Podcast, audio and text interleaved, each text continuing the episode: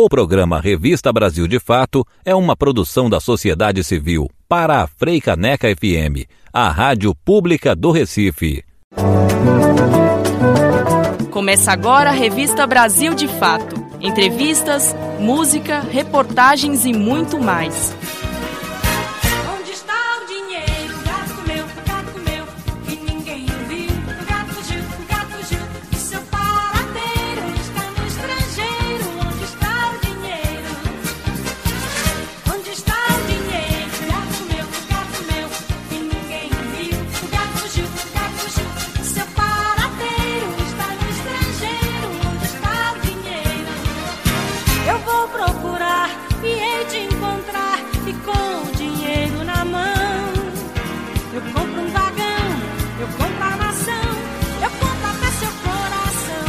Olá a todos e todas. Começa agora mais uma edição do Revista Brasil de Fato. Eu sou Lucila Bezerra e estou aqui para te fazer companhia pela próxima hora, com entrevistas e muita música boa. Estamos na programação da Rádio Freicaneca 101,5 FM todas as terças-feiras, às 20 horas. Na Rádio Brasil de Fato, às quartas, a partir das 13 horas, e também como podcast nas principais plataformas de streaming como Spotify e Google Podcasts. Não sai daí que o nosso programa está só começando.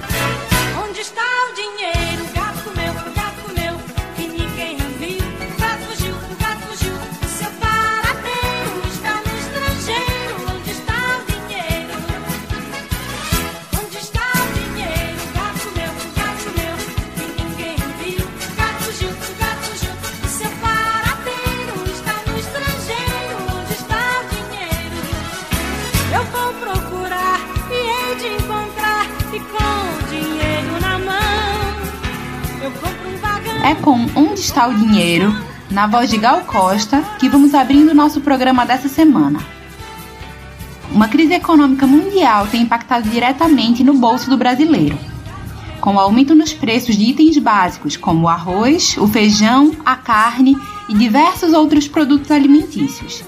Essa crise vem como uma consequência da pandemia, cuja necessidade de isolamento social para a proteção dos cidadãos gerou também impactos diretos no aumento do desemprego e no preço dos alimentos.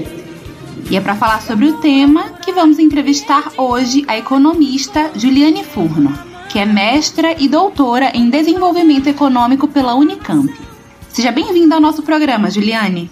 Diante disso, quais são os principais impactos dessa crise econômica mundial na economia brasileira? E de que forma o Brasil vai ser especialmente afetado?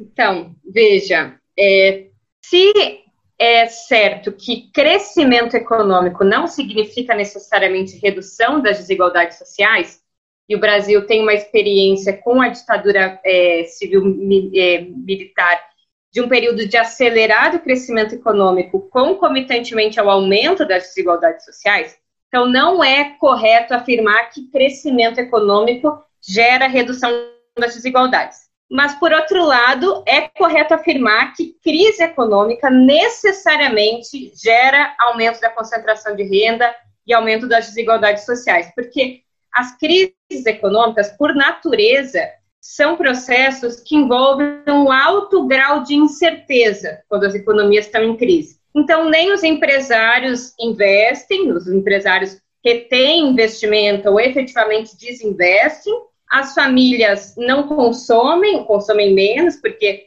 tem insegurança ou incerteza com relação ao futuro do seu trabalho, da sua renda, e nessa dinâmica econômica, se não existe um Estado é, que atua de forma contracíclica ao que são tendências naturais das crises, que é a concentração de renda, elas se desdobram em aumento da desigualdade.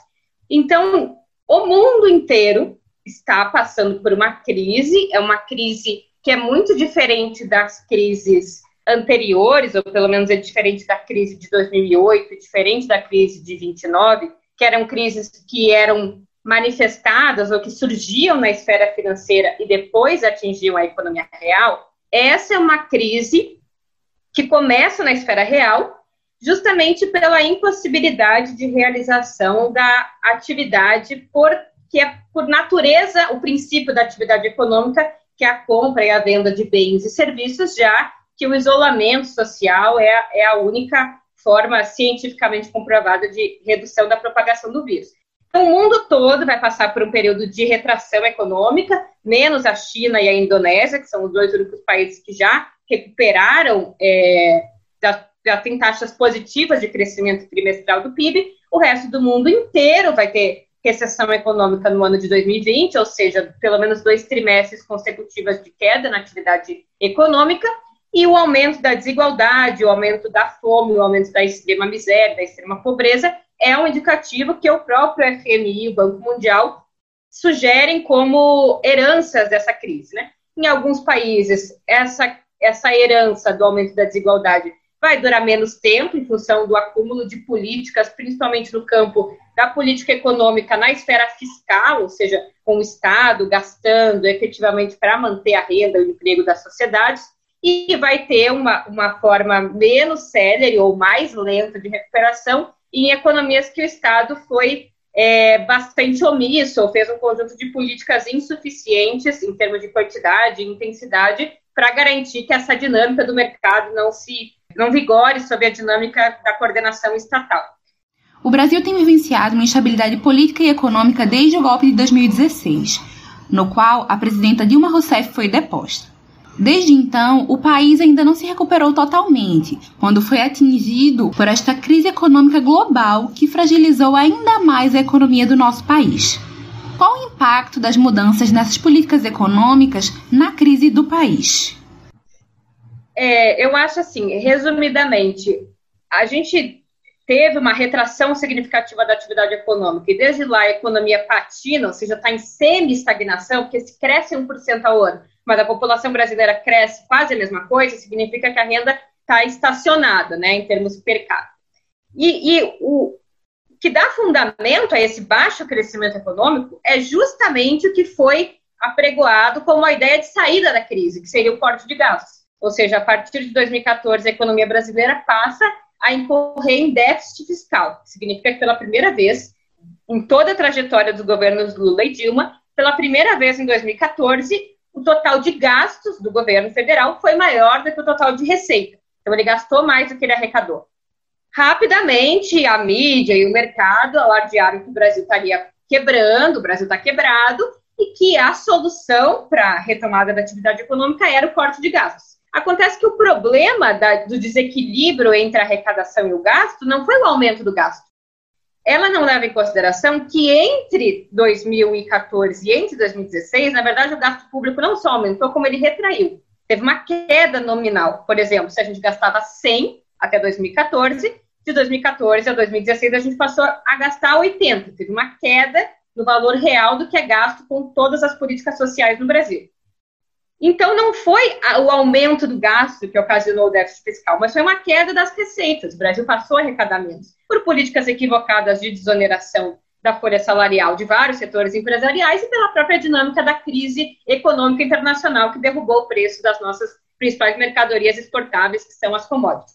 Então, desde lá, a gente vem adotando esse receituário de que cortar gastos é a nossa solução, e acontece que o déficit público de 2014 foi de 0,5% do PIB. Hoje, o déficit público chega a 12% do PIB. Ou seja, desde lá, a gente cortou gasto e, ao contrário de reequilibrar a relação arrecadação-gasto, pelo contrário, hoje a gente está na pior situação fiscal do Brasil e ele não quebrou, como, como né, apregoavam por aí. O governo gasta, gastou 18% do PIB é, a mais do que ele arrecadou e nem por isso ele deixou de pagar servidor, pagar pensão, porque governos também não quebram na própria moeda, e esse é outro, é outro mito que é importante ser justificado.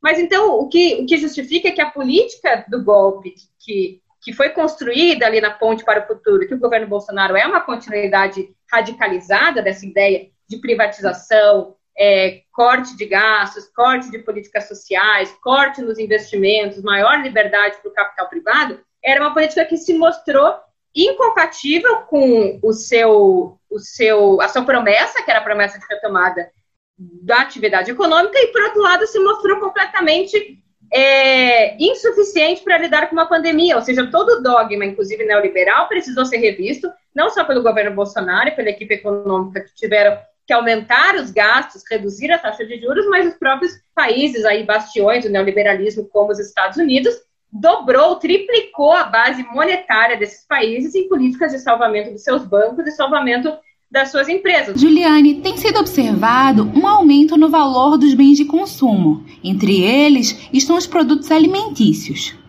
O que gerou um espanto entre os consumidores foi o arroz, que teve um aumento de mais de 100%, e o que impacta principalmente as camadas mais pobres da sociedade. A que se deve esse aumento e de que forma as políticas econômicas têm impactado nos preços dos alimentos? Bom, primeiro, a primeira resposta para o aumento do preço dos alimentos, na verdade, é que a gente tem que olhar dois níveis. O primeiro é o externo e o segundo é o interno. Então, na verdade, no mundo inteiro, o arroz subiu de preço. Então, teve um, um aumento global do preço do arroz. O arroz é uma commodity, como qualquer commodity, ele é transacionado e precificado em bolsa de valores. Então, ele tem o seu preço vinculado à, à atividade, à dinâmica da economia termos internacionais.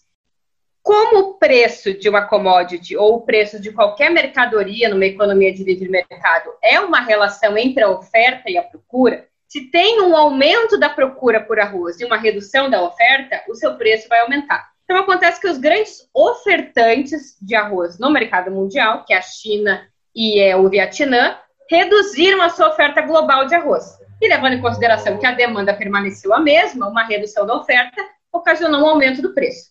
Então, só por este fator, a gente já teria um aumento no preço do arroz. Porque, vamos supor, quer dizer, vou, vou dar esse exemplo depois. Então, tem esse lado da dinâmica internacional, e tem outro lado é, também da dinâmica internacional, que é o dólar está extremamente valorizado. Né? Na verdade, o real é a moeda que mais se desvalorizou em relação ao dólar no mundo no ano de 2020, ou seja, a moeda que mais perdeu valor foi o real em relação ao dólar. Isso faz com que, se, se Vietnã e Índia reduzem a sua oferta de arroz, os outros compradores mundiais vão procurar comprar de outros mercados. O arroz no Brasil, em função da forte desvalorização cambial, se tornou muito competitivo no exterior. Quer dizer, um, arroz, um quilo de arroz, um saco de arroz de 20 quilos, que custasse 50 dólares, é muito mais barato comprar 50 dólares do arroz brasileiro do que de outro país que a moeda se desvalorizou menos em relação ao dólar, porque toda transação no mercado internacional é feita em dólar. Ou seja, os nossos produtos se tornaram muito competitivos. Como não existe nenhuma restrição ao destino da produção nacional, o agronegócio brasileiro, que não tem nenhuma vocação para colocar comida na mesa do povo brasileiro, estimulado pela exportação desse produto, destinou grande parte da produção de arroz doméstica para o mercado internacional. Então, isso do ponto de vista externo. Do ponto de vista interno, é, esse mesmo saco de arroz, então vamos supor aí, um saco de arroz de 20 quilos, que custa 50 dólares. Como o preço do arroz é precificado no mercado internacional, esses 20 quilos de arroz, custando 50 dólares, em janeiro, quando o dólar estava R$ reais um dólar, custava X. Em agosto, quando um dólar custa quase seis reais, esse preço custa X mais dois. Ou seja, o preço do arroz automaticamente aumenta na prateleira do supermercado só em função da desvalorização cambial. Porque diferente do arroz orgânico do MST, que é um arroz que é vendido através de um custo acrescido de uma margem de lucro, o preço vendido pelo agronegócio está ligado ao preço do mercado internacional, porque estão fundamentalmente ligados ao setor externo. Então, não importa que o custo do arroz não aumentou, na prateleira vai aumentar, porque o agronegócio não, não quer perder a arrecadação, então poderia ter vendido esse arroz por esse preço, precifica no mercado doméstico também vinculado ao preço internacional. Assim como o petróleo no Brasil, diferente das gestões do Lei Dilma, que era avaliado a partir do custo mais uma margem de lucro, também passou a seguir regras da precificação no mercado internacional, que não faz nenhum sentido, porque toda a produção de arroz e toda a produção de petróleo são em reais, ou seja, nada justifica seguir o preço de referência do mercado internacional, a não ser favorecer os ganhos do setor do agronegócio, do setor das empresas petrolíferas. Então, também, do ponto de vista interno, tem um maior pre... um aumento do preço em função da valorização cambial. Mas tem um outro elemento também interno, que é a redução dos estoques reguladores que seria uma forma do governo compensar o aumento do preço. Ou seja, em 2015, o Brasil também teve uma forte desvalorização cambial e também parte do arroz foi destinado para exportação. O governo Dilma utilizou os estoques reguladores para colocar esse, esse arroz no mercado e assim equilibrar o preço. Bem, agora a gente parte para o fim do primeiro bloco do nosso programa, mas fica por aí que já já a gente volta. Revista Brasil de Fato.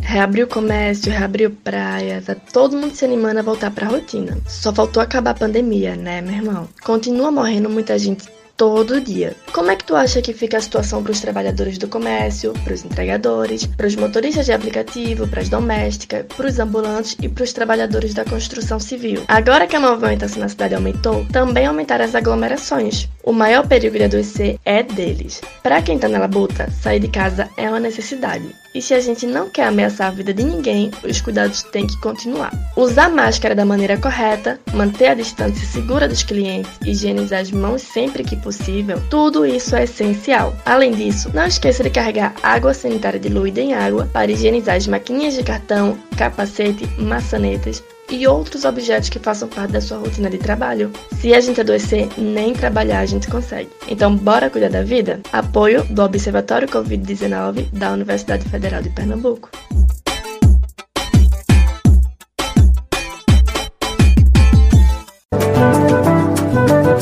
Revista Brasil de Fato.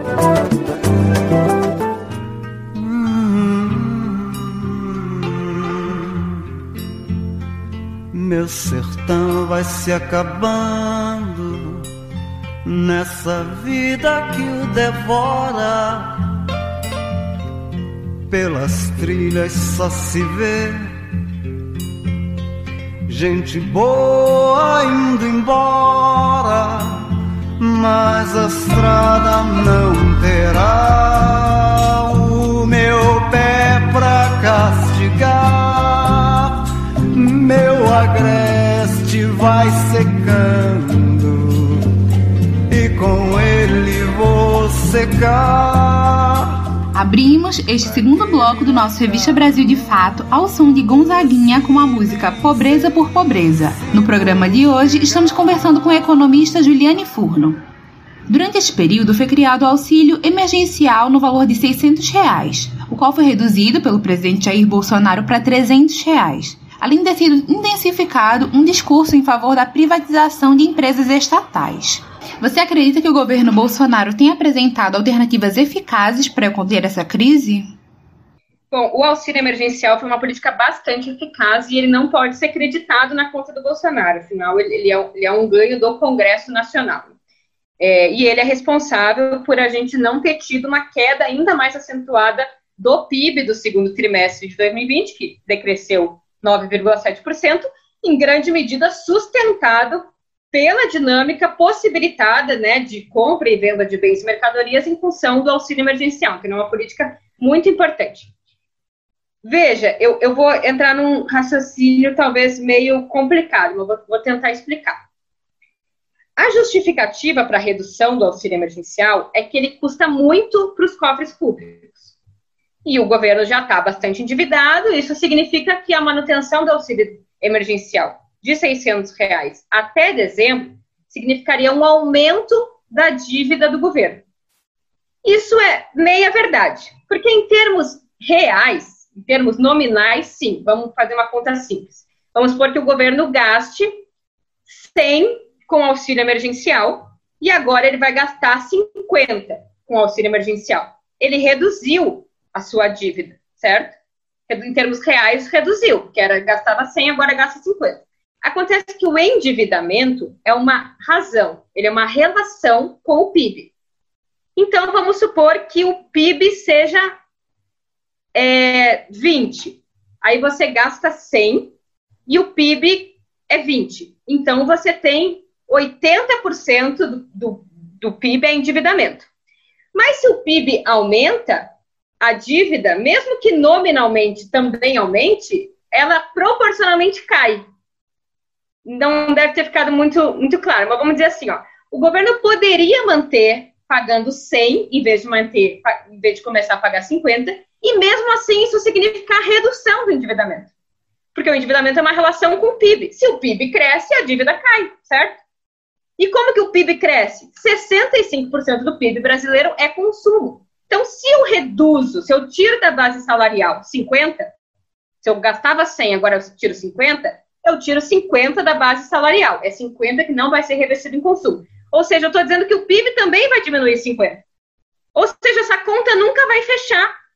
Porque você reduz o gasto, mas você reduz a relação que sustenta o gasto, que é a relação PIB. Ou seja, o que, que era mais inteligente? Você manter, aumentar nominalmente o endividamento para manter o auxílio emergencial em 600 e esperar que no longo prazo isso signifique, significasse uma redução da dívida. Porque no longo prazo isso ia aquecer substancialmente a economia através da dinâmica pela maior demanda por bens e mercadorias, isso iria expandir o produto interno bruto, consequentemente a dívida iria reduzir. Então, a proposta do governo Bolsonaro, mais uma vez, assim como a ideia de cortar gasto para equilibrar as contas públicas nunca aconteceu, porque se você corta gasto, você também corta arrecadação, porque o gasto de um é a arrecadação do outro. Então, você corta com políticas sociais, o cara não recebeu Bolsa Família, o cara não consumiu. Como parte fundamentalmente do consumo é tributado, o governo também não arrecadou. Então, essas curvas nunca se encontraram no Brasil. Pelo contrário, como eu falei, de 2014 para cá, elas só separaram. A mesma coisa o endividamento em relação ao auxílio emergencial. Você vai reduzir o auxílio emergencial, as pessoas vão passar fome, vai ter um aumento da desigualdade, e isso não vai significar uma redução do endividamento, porque você não está levando em consideração o denominador que é o PIB. Ou seja, você não está estimulando a economia, e isso vai fazer com que o crescimento econômico seja muito mais lento, e se não tem crescimento econômico, a relação dívida-PIB permanece bastante elevada. Então, o governo Bolsonaro está, inclusive, indo contra o próprio FMI, aqui para dar um exemplo bastante no campo conservador, que hoje divulgou um estudo com seu monitor fiscal deste mês, de outubro, elogiando os países europeus com a política fiscal de aumento do gasto público, aumento do endividamento público, que garantiu que as pessoas tivessem renda e, sobrevivessem efetivamente, e dizendo países em desenvolvimento, dos quais está o Brasil, não podem reduzir abruptamente os seus estímulos fiscais. É o FMI dizendo que o Brasil não pode reduzir abruptamente o seu maior estímulo fiscal, que é o auxílio emergencial. Ou seja, não é nem os economistas da Unicamp, mas é o próprio FMI, que mesmo sendo um sustentáculo do neoliberalismo, sabe que neste momento, para ter ajuste fiscal no futuro, precisa ter um mínimo de, de, de dinâmica de funcionamento da economia. Se você tira o auxílio emergencial, você tira o que está dando sustentação ao crescimento econômico, que é o consumo dos mais pobres. Dentro do debate da privatização da Petrobras, essa ideia vem sendo fundamentada com base no argumento de que é um movimento necessário para o pagamento das dívidas da Petrobras. Por outro lado, o fato da empresa ser estatal é o que garante que o preço do produto tem um valor acessível para o consumidor final, como você observa o impacto de uma possível privatização da Petrobras para a economia brasileira? Oh, você falou os dois principais argumentos que sustentam a privatização. O primeiro deles é esse da dívida. Eles dizem o quê? A dívida da Petrobras está muito elevada, então a gente tem que reduzir a sua dívida. Em primeiro lugar, só um parênteses rápido. Grande parte desse discurso foi sustentado na ideia de que a corrupção da Lava Jato teria quebrado a Petrobras e isso justificaria uma ação privatizante. Em primeiro lugar, o total acumulado com corrupção, né, o total a partir da investigação da Lava Jato, o montante corrompido em corrupção desde 2012 na, na Petrobras até 2014 chegou a 6 bilhões. Isso é dinheiro pra caramba. Acontece que o lucro operacional da Petrobras só no ano de 2014 foi de 80 bilhões. Ou seja, ainda que a corrupção seja um problema muito sério, seja um recurso gigantesco que poderia ser suficiente para fazer um monte de políticas sociais, ela não justifica a quebra da Petrobras. Aliás, a Petrobras não está quebrada, mas serviu como um argumento ideológico para dizer que Petrobras reduz o seu investimento nessa ideia idiota que acha que quanto mais Estado e mais investimento, mais corrupção não levando em consideração a própria natureza da atividade petrolífera, que está entre as atividades mais é, corruptoras e corruptáveis é, no âmbito das principais empresas, na sua maioria empresas privadas, ou seja, o, o privilégio da corrupção nas empresas de petróleo está fundamentalmente na Shell, nas empresas privadas que têm denúncias em vários países africanos de processos de, de, de compra de influência e, e compra de de lobby político nesses lugares. Mas, fechando esses parênteses. A Petrobras, assim como todas, todas as empresas de petróleo, porque lidam com um investimento muito alto, você sabe quanto foi para perfurar a camada de sal e descobrir o petróleo brasileiro? 200 bi. Nenhuma empresa de petróleo que lida com investimentos nesse volume se autofinancia. Nenhuma delas se financia com capital próprio. Todas se financiam no mercado externo. Ou seja, o fato da Petrobras estar endividada, e olha no Google, é completamente normal, porque todas as empresas de petróleo no mundo são muito endividadas. Acontece que eu pergunto agora para você, como que a Petrobras, então, estava muito endividada e mesmo assim recebia crédito no mercado internacional? Alguma coisa, né? Se ela tivesse tão endividada, o mercado não, significa, não seguiria financiando a Petrobras. Acontece que o aumento da Petrobras, do endividamento da Petrobras, acontecia concomitantemente ao aumento da sua receita. Por isso que mesmo nominalmente com uma dívida muito alta, vamos supor aí 100 bilhões, nominalmente isso é muito alto. Mas se isso significa que a Petrobras tem reservas de petróleo valor que chega a 300 bilhões, ela não é insolvente, porque ela tem uma dívida alta, mas ela tem a capacidade de pagamento, que são os barris de petróleo.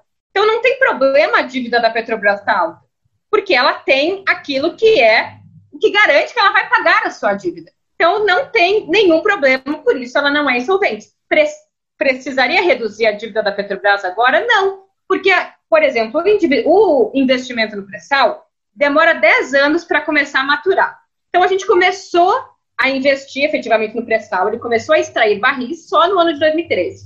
Ou seja, o, o, o amortecimento do endividamento que foi feito para descobrir o pré-sal vai começar a maturar só em 2023.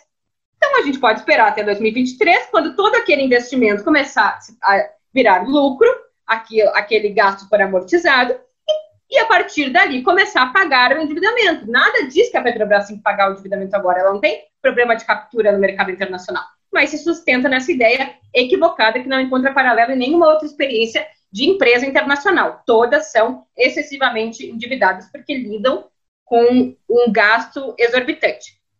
O artigo 170 da Constituição Federal Brasileira coloca a soberania nacional como um dos princípios da ordem econômica o que coloca a economia do país como um dos instrumentos para garantir essa soberania. Juliane, a soberania nacional econômica interfere no debate da privatização de estatais como os Correios e a Petrobras?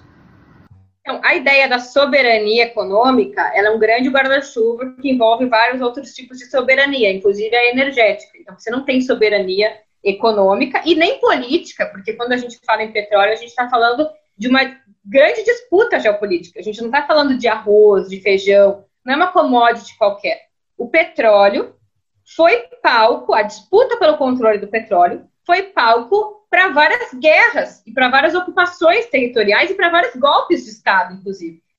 É, em 1953, o governo iraniano leva um golpe de Estado patrocinado pelos Estados Unidos, logo depois que estatiza a sua, o controle da atividade petrolífera. O governo argentino, em 55, também leva um golpe em função da estatização do controle do petróleo. Getúlio Vargas leva um golpe, né, e efetivamente se suicida, mas tinha sido já golpeado, já deposto em 54, também um ano antes de criar uma empresa estatal de petróleo. Assim como a própria derrota dos alemães na Segunda Guerra Mundial está muito ligada à expansão da fronteira nazista para a região do Cáucaso, na União Soviética, que era a região petrolífera, porque precisava do controle do petróleo para continuar abastecendo a guerra. Ou seja, o petróleo ele motivou guerras mundiais, ele motivou ocupações territoriais e golpes de Estado. Então, mesmo em termos da soberania política, ainda assim o controle do petróleo seria importante. Mas do ponto de vista da soberania econômica também, ou seja, você tem soberania econômica na medida em que você não depende do mercado internacional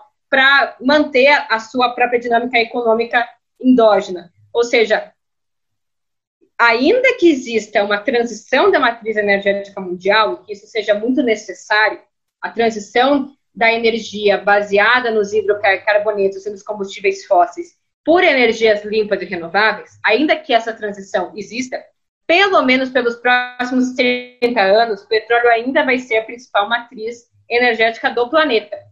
Ou seja, abrir mão de um recurso que vai se tornar escasso ao longo do tempo, porque só o Brasil fez descoberta de petróleo no século XXI, todos os outros lugares estão com seus campos já com redução da produtividade, é uma grande burrice econômica, porque você vai abrir mão do controle de um ativo que é fundamental para a economia, porque, como eu falei, ele transporta as mercadorias e ele é fonte de energia e de matéria-prima para vários outros produtos, você vai abrir mão desse produto enquanto a tendência é que o seu preço só aumente na dinâmica internacional.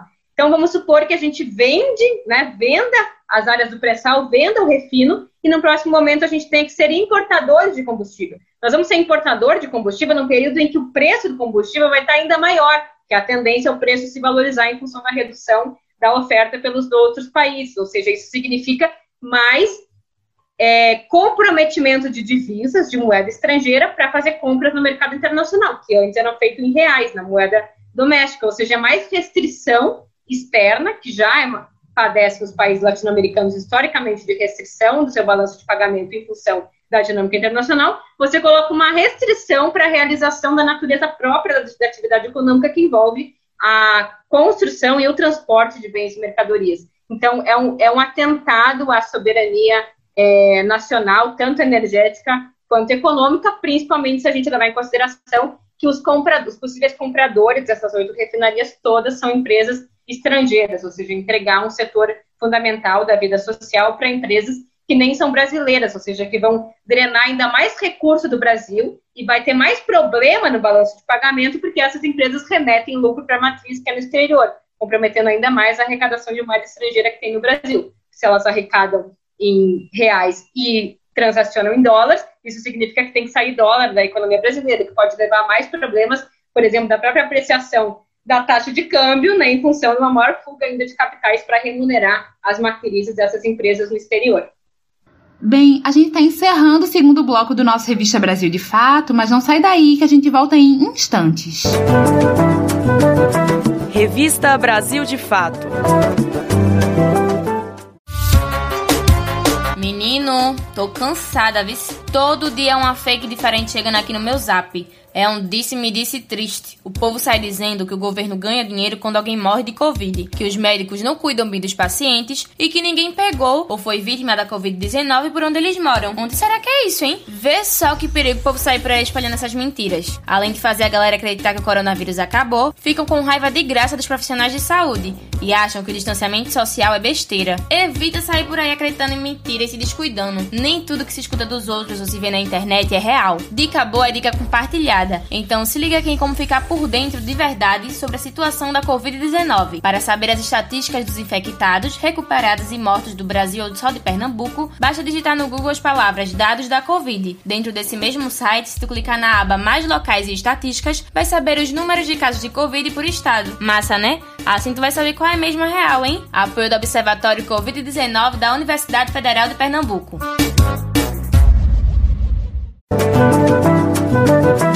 Revista Brasil de Fato.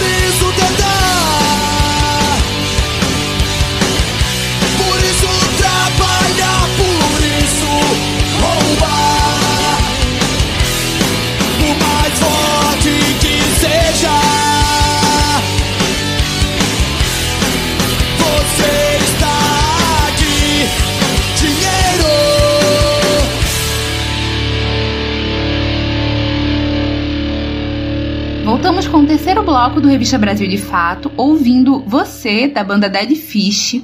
A convidada de hoje é a economista Juliane Furno. Além da crise sanitária mundial, a pandemia de Covid-19 impactou drasticamente na economia de todo o mundo. E todas as vacinas para o combate à doença ainda estão em fase de testes. Juliane, considerando que ainda não existe previsão para o final da pandemia, quais são as tendências da economia mundial para os próximos meses? E como você acredita que o Brasil sairá dessa crise econômica? período atual vai deixar sequelas muito mais significativas na população brasileira. Né? Tem um estudo da, da Oxfam que indica que na América Latina, em conjunto, avaliando as diversas políticas ou equivocadas ou que foram muito atrasadas para lidar com a pandemia, veja, o Brasil ele tinha o que a gente chama de benefício do atraso.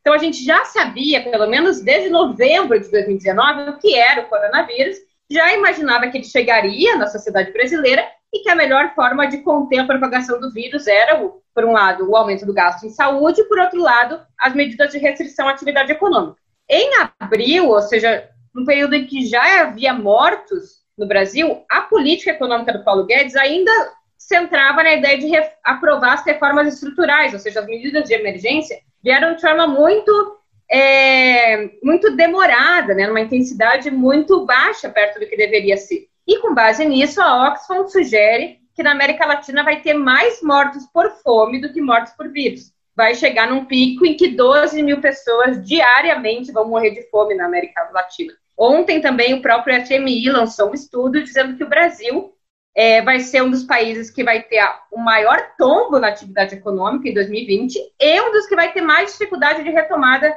no futuro próximo. Ou seja, enquanto o FMI avalia que no ano de 2020 a média de retração econômica vai ser 4%, no Brasil vai ser 6%. E em 2021, quando as economias crescerem 4%, a brasileira vai crescer 2%. E isso porque a gente opôs de forma criminosa a ideia de que salvar vidas e salvar economia eram coisas distintas. Então, ao não ter feito um isolamento social efetivo, uma paralisia da atividade econômica, que significaria que nesse momento a gente teria uma maior queda na atividade econômica, mas poderia recuperar no próximo momento, né? Você faz um processo concentrado de paralisia econômica, salva vidas, diminui o contágio pelo vírus e num segundo momento você abre a economia e consegue recuperar. Então o Brasil teve um tombo significativo no segundo trimestre e vai demorar muito mais para voltar a recuperar em função do fato do coronavírus ainda ser uma realidade na sociedade brasileira e ainda uma série de pessoas morrem de de Covid por dia no Brasil, né? A gente não pode normalizar esse tipo de coisa. E ontem também no jornal Valor Econômico saiu uma matéria que a gente teve uma perda de um trilhão é, em geração de riqueza no Brasil em função das mortes, das 150 mil mortes. Ou seja, essas pessoas que morreram, né, tem, tem um valor imensurável do ponto de vista do, do que é para as famílias que perdem uma pessoa, perdem por uma doença que seria facilmente contornável, mas mais do que isso, isso tem um dano econômico, é a perda de capital físico, humano, acumulado, perda de experiência. A função do coronavírus matar mais as pessoas mais antigas também indica que a gente vai ter uma queda na produtividade econômica, ou seja, trabalhadores mais experientes sendo substituídos por trabalhadores mais jovens. Isso também tem um impacto econômico. A morte dessas pessoas é a morte de braços e mentes que contribuíam para a geração de riqueza no Brasil. Então, a ideia de separar o que é salvar vidas e o que é salvar a economia só vai nos colocar num buraco mais significativo em que a perda de vidas não vai significar, por outro lado, a retomada da atividade econômica, porque mesmo que abra o comércio e serviços, as pessoas têm segurança, elas não vão gastar, porque não sabem se o seu emprego está assegurado ou se a sua renda está assegurada no próximo período. Segundo estimativas do Banco Mundial, a pandemia tem feito a pobreza extrema avançar no mundo pela primeira vez em mais de duas décadas. Estima-se que em 2020 115 milhões de pessoas estejam nesta situação, enquanto a fortuna de bilionários cresceu em 27%. Como esse aumento das desigualdades sociais afeta o Brasil com o atual governo Bolsonaro? É, como eu falei, né, as crises são concentradoras de renda e o Banco Mundial ainda sinalizou que grande parte do aumento da pobreza vai acontecer na América Latina e destes especialmente no Brasil. Acontece que o aumento das desigualdades sociais, ele não é só ruim porque é injusto, não é só ruim porque tem um custo social significativo. Ele é ruim para a própria atividade econômica. Então, se a gente for pensar, o período da história do capitalismo mundial que mais presenciou altas taxas de crescimento econômico, não foi por coincidência que foi o período em que mais se reduziu as desigualdades sociais no mundo principalmente via aumento da tributação progressiva, que é o período que vai de 1945 a 1973. Então, esse período, aí conhecido como os anos dourados do capitalismo, é um período que conjugou crescimento econômico com redução da desigualdade social. O que, que acontece da década de 80 para cá? E o próprio FMI tem apontado isso. a taxa de crescimento global dos anos 80 para cá ela é extremamente baixa. Então, a economia mundial não consegue retomar o crescimento econômico, em grande parte porque ela perdeu uma fonte endógena de sustentação do crescimento, que é a fonte salário. Então, se você achata muito o salário dos trabalhadores, se você mantém um grande contingente das, das pessoas desempregadas ou numa situação de pobreza extrema, você está inviabilizando que essas pessoas sejam consumidoras dos bens e das mercadorias produzidas pelas indústrias. Ou seja, a desigualdade econômica não tem, a desigualdade social não tem só um custo social e político expressivo, mas tem um custo econômico. Se você não reduzir desigualdade social, você perde capacidade de ter algum tipo de crescimento econômico sustentável. Ou seja, a gente está ameaçando o próprio colapso do capitalismo, que é a possibilidade da gente manter um sistema econômico em que as pessoas trabalham, são remuneradas pela sua força de trabalho e utilizam esse salário para adquirir bens e mercadorias de outras indústrias que pagam o salário de outros trabalhadores. Então, a desigualdade social cobra esse alto custo e no Brasil é mais ainda dificuldade para retomar o crescimento econômico, ainda para os padrões pré-2014 que a gente tinha antes da crise. Então, resolver o problema da desigualdade social não é só uma questão moral, mas é também uma questão, fundamentalmente, uma questão econômica. Juliane, estamos chegando ao final da nossa entrevista e gostaria de te agradecer pela participação aqui no programa. É nesse momento, no final da entrevista, que a gente coloca uma música para os nossos ouvintes escutarem. E eu queria te pedir uma indicação para a gente colocar para tocar agora. Tá bem, eu gosto de uma música que chama O que foi feito de Vera na voz da Iris Regina com Milton Nascimento. É uma música muito bonita e ela diz uma frase que eu gosto muito, fala que outros outubros virão, outras manhãs plenas de sol e de luz. E aí eu sei que eu geralmente sou portadora de más notícias e eu odeio falar de economia porque é sempre falar de coisas que não dão certo ou, ou alertar para colapsos sociais de fome ou de qualquer outro sentido, mas a gente precisa de algum tipo de esperança, então outros outubros virão, seja o outubro né, associado às eleições, que esse ano é em novembro, mas seja o próprio outubro que dá origem a essa música, que é a ideia da Revolução Russa de 1917, outro outubro como uma possibilidade é, de outras manhãs em que os trabalhadores sejam o centro da acumulação e não o capital. Então, deixo essa dica. O que foi feito, amigo? tudo que a gente sonhou. O que foi feito da vida? O que foi feito do amor?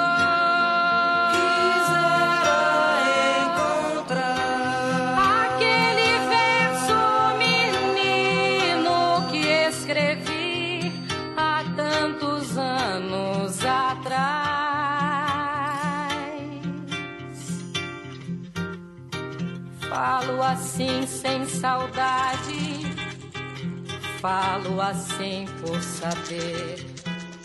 Se muito vale o já feito, mais vale o que será.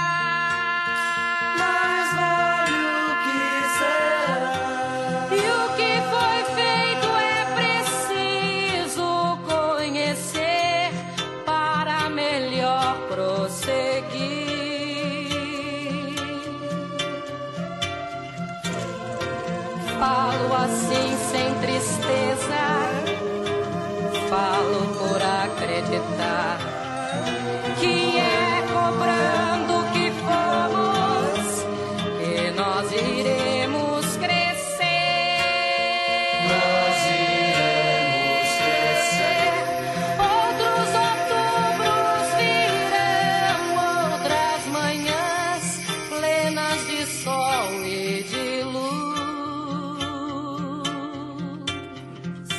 A nossa entrevista fica por aqui, mas a gente volta já já para escutar a Radinho BDF. Alertem todos alarmas. Revista Brasil de Fato. Pera lá, pessoal. Dizendo que é nas ZEIS que a pandemia corre solta. Mas que história é essa de ZEIS? ZEIS são as zonas especiais de interesse social que existem em muitas cidades e também aqui no Recife. É nessas ZEIS que a desigualdade entre as pessoas aparece ainda mais. Nessas áreas é que vivem os pobres e que são na maioria pessoas negras, trabalhadores desempregados, mães criando seus filhos sozinhas, todo mundo lutando por moradia, educação, saúde, enfim, por direito a uma cidade que exclui. Agora, não vem nos culpar e dizer que a pandemia acontece em nossos territórios por causa do nosso modo de vida. Ninguém aqui é bobo e sabemos muito bem que o aumento dos casos de Covid nas comunidades é o resultado da falta de políticas públicas, da falta de água diária, da condição precária de saneamento básico, do aperto dentro de casa que nos obriga a estar na rua. Então sai fora com esse discurso que bota tudo de ruim nas ex, inclusive o corona. Isso só serve é para justificar a expulsão de quem mora nas ex para depois entregar os territórios para o setor imobiliário. A comunidade é nossa e nela vamos nos manter vivos e vamos cuidar da nossa saúde, lutando também por nossos direitos. Apoio do Observatório Covid-19 da Universidade Federal de Pernambuco. Revista Brasil de Fato.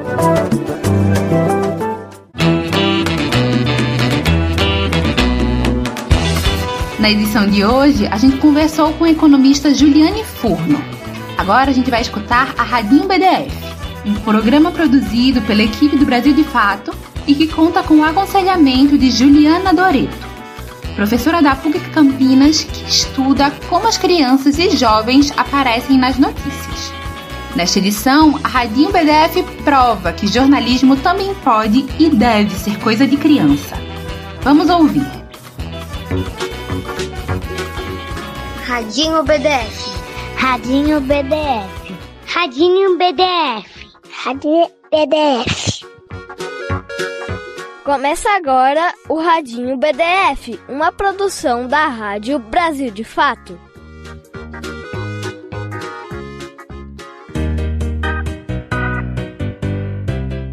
Olá, pessoal! Está começando mais um Radinho BDF. Eu me chamo Iana Brandão e vou estar com vocês na próxima meia hora. Essa produção do Brasil de Fato. Opa, peraí. Era eu, Camila Salmásio, que falava isso e apresentava o radinho. Como você chegou até aqui? E quantos anos você tem? Relaxa, Camila. Eu tenho nove anos e quem me chamou foi a Mayara Paixão, produtora do programa.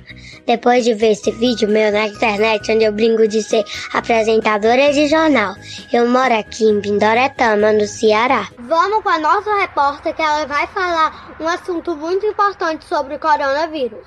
O aumento de expressivo dos casos do novo coronavírus no Ceará levou o governo a manter o decreto de isolamento social por mais tempo e o uso obrigatório de máscara.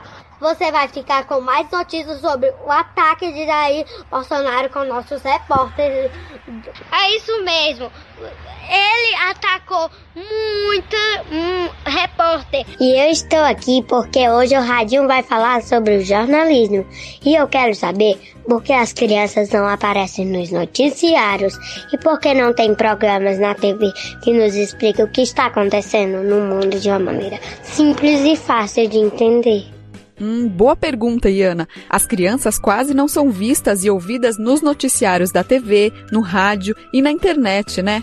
O radinho existe por isso, para que os meninos e meninas tenham um espaço para se expressar e, por que não, brincar de ser apresentadores de jornais como você. Mas como será que são feitas essas notícias? Eu acho que eu sei quem pode nos ajudar com todas essas questões, sabia? É a Juliana Doreto. Ela é professora de jornalismo e estuda a participação das crianças na mídia, que é como a gente chama os veículos de comunicação. Oi, Juliana, tudo bem? Conta um pouquinho pra gente o que é esse tal de jornalismo. Oi, tudo bem? Meu nome é Juliana Doreto. Eu tenho 39 anos e moro em São Paulo. Eu sou jornalista e também sou professora de jornalismo. Mas você sabe o que é o jornalismo? O jornalismo é contar histórias. Essas histórias podem estar acontecendo bem perto de você, no seu bairro, na sua cidade, aqui no Brasil, ou então muito longe, em outro país bem distante. A gente conta essas histórias porque a gente acredita que elas são importantes, porque são histórias que podem fazer a gente viver melhor, descobrir algo novo, entender melhor como as pessoas são, Mas também o jornalismo conta quando alguma coisa está errada e deve ser mudada. Quando o político, por exemplo, rouba alguma coisa que ele não deveria roubar, ou quando o que a gente está vendo por aí, uma doença nova está acontecendo e a gente precisa entender o que a gente deve fazer para evitar pegar essa doença. Isso tudo são histórias que o jornalismo considera importantes e que devem ser ouvidas por todo mundo. Hum, contar histórias. Foi assim que a humanidade se desenvolveu e chegou até os dias de hoje um falando para o outro os acontecimentos, contando o que já tinha aprendido e evoluindo da idade da pedra até os dias de hoje com muitas tecnologias. Então, o jornalismo é importante para registrar essas histórias para que todos tenham acesso. No jornalismo, contar lorotas, ou seja, mentiras, tem um nome. Se chama fake news ou notícias falsas em português. Já ouviu falar? Isso pode ser muito perigoso, viu? Porque mentir, seja em qualquer circunstância, pode prejudicar as pessoas. A professora Juliana Doreto explica melhor o porquê. Nem sempre essas histórias são histórias bacanas. Muitas vezes são histórias tristes. Muitas vezes essas histórias nos assustam, elas nos dão medo. Por exemplo, quando a gente descobre que tem alguma coisa errada acontecendo, que tem uma doença nova chegando agora. Isso fez com que algumas pessoas começassem a contar outras histórias, mas não do jeito que o jornalista faz, não seguindo as regras, as etapas de trabalho que o jornalista deve seguir. Esse pessoal começou a contar histórias da cabeça deles, do jeito que eles acham que elas deveriam ser, para que outras pessoas possam, por exemplo, não se preocupar mais que está poluindo o rio, ou não se preocupar mais se uma doença nova está chegando, essas notícias são o que você já deve ter ouvido falar, chamadas de fake news, que em inglês significa notícia falsa. Mas atenção, se a notícia é falsa, ela nem é notícia, porque notícia tem que ser verdadeira. Essas notícias agora estão correndo por aí, principalmente no celular, na internet, que é um jeito mais fácil que essas pessoas que estão criando essas histórias fazem que elas circulem. Mas atenção, pode até ser que sejam histórias que não deem medo. Pode ser mais legal ouvir uma história que não esteja falando mal de alguém de quem a gente gosta. Mas que adianta? Isso não vai fazer a gente viver num mundo que seja melhor, em que as pessoas se respeitem mais, em que a gente respeite o meio ambiente, em que as pessoas respeitem o dinheiro que é de todos, em que os governos façam de fato o que é melhor para a população. Exatamente, não adianta nada essas mentiras disfarçadas de notícia. Isso pode fazer mal para muita gente e até eleger um presidente. Essa conversa me lembrou de uma lebre que se acha muito esperta e quer se dar bem contando mentiras para os outros animais da floresta e até para o gênio que mora na selva. Quem narra esse conto africano pra gente é a Camila Zarite, do grupo Ujima Contadores de História Negra. Então, procura um espaço bem gostoso aí na sua casa e, se quiser, feche os olhos. Um, dois, três e já! A história vai começar!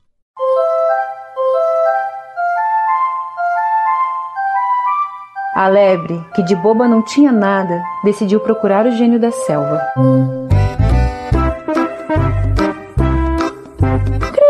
gênio, mais possante que o elefante, mestre dos mestres. Gostaria que aumentasse a capacidade do meu cérebro. Pra quê? Ah, para que eu seja o animal mais esperto da selva. O gênio pensou um pouco antes de responder. Oh, posso fazer isso, mas antes gostaria que me mostrasse o que é capaz de fazer. Leve essa cesta e encha de passarinhos. Pegue esta cabaça e traga cheia de leite de antílope. E apanhe esse bastão. E procure uma serpente tão comprida como ele.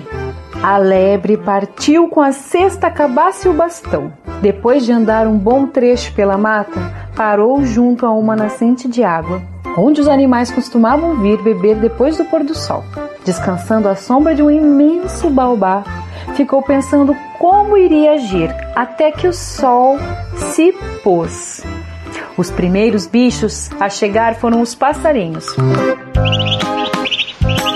Hoje vou mostrar o que sou capaz, disse a lebre a si mesma. Saindo debaixo do baobá, Ela se pôs a saltar de um lado para o outro, para frente e para trás, girando o mais alto que podia. Não, isso nunca! Não! Quem ia acreditar nisso? Os pássaros ficaram espantados com aquela gritaria. Lebre, o que está dizendo? Não vamos falar disso, é uma coisa impossível. Mas, Lebre, o que, que é impossível? Ah, alguém me disse que vocês poderiam entrar nessa cesta até enchê-la. Mas isso é impossível. Vocês não conseguem encher uma cesta tão grande. Nós podemos encher essa cesta inteirinha sim. Responderam os passarinhos, saltitando e cantando em volta da lebre. Não, vocês não conseguem. Tá duvidando? Rebateram os pássaros irritados. Espere um pouco e verá. Dizendo isso, os passarinhos começaram a entrar na cesta até não restarem nenhum de fora. Então a lebre fechou a cesta com a tampa pesada e a escondeu num canto embaixo do baobá. A lebre estava com sorte porque pouco depois chegou uma antílope fêmea para beber água. Ela começou a dar pulos em frente para trás, para um lado e para o outro, gritando: Não, isso nunca! Ai, como alguém pode acreditar numa coisa dessa? Ela não tem tanto leite para isso! Surpresa, a antílope perguntou: Lebre, o que está dizendo? Ah, não vamos falar disso. É impossível. Mas o que, que é impossível? Quis saber a antílope. Alguém disse que o seu leite poderia encher essa cabaça. Você não tem tanto leite assim. Está brincando, lebre. E a antílopa se pôs a dar risada, saltando em volta da lebre cantando. Posso encher a cabaça inteirinha assim. Posso encher a cabaça inteirinha assim. A antílope colocou-se por cima da cabeça e logo seu leite começou a correr. E saiu tanto leite que em pouco tempo a cabaça estava cheinha. Perdi a aposta, disse a lebre. Meu primo leão tinha razão quando me disse que você dava mais leite que a vaca e eu não acreditei. Eu vou contar a ele que você encheu toda essa cabaça. Você disse o leão? Repetiu a antílope tremendo. Isso mesmo, ele está aqui por perto. Espere um pouco que eu vou chamá-lo. Ah, é, agora eu estou com pressa. É, é, fica para outro dia. Disse a antílope que não queria ver o leão nem de brincadeira. Feliz de ter conseguido leite e se livrando com facilidade da antílope, a lebre fechou cuidadosamente a cabaça e colocou-a embaixo do baobá, ao lado da cesta com passarinhos, e ficou à espera da serpente. Mas à noite a serpente chegou. Assim que a viu, a lebre se pôs a caminhar ao lado do bastão, contando os passos e gritando em plenos pulmões: Dois, três, quatro, cinco, seis passos! Como alguém pode acreditar nisso? Sete passos! Francamente, ela não é tão grande assim.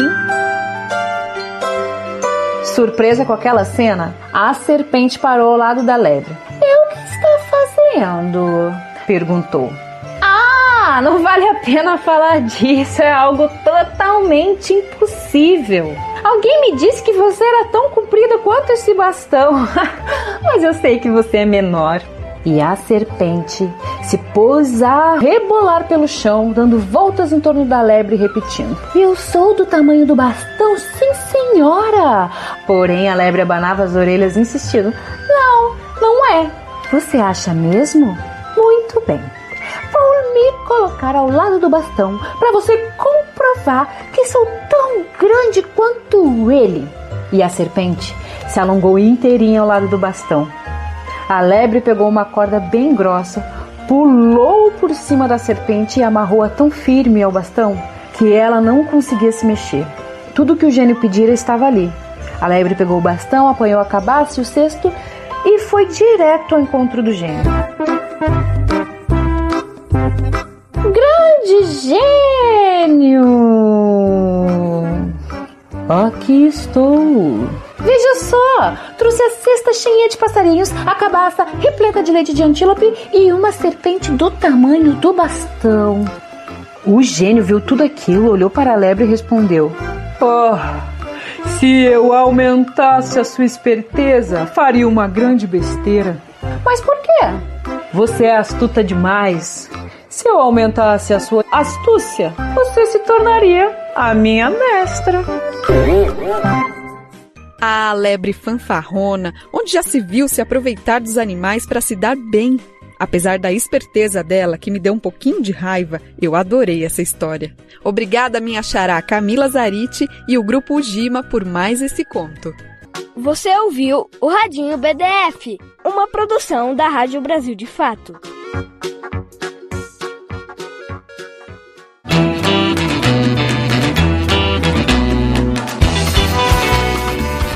O nosso programa vai ficando por aqui. Para os ouvintes que queiram entrar em contato com a gente, basta encaminhar uma mensagem de WhatsApp ou ligar para o número DDD 81 99606 0173. Temos também contato de e-mail pelo pernambuco.radio@brasildefato.com.br. Este programa teve apresentação, roteiro e produção por Lucila Bezerra e edição por Fátima Pereira.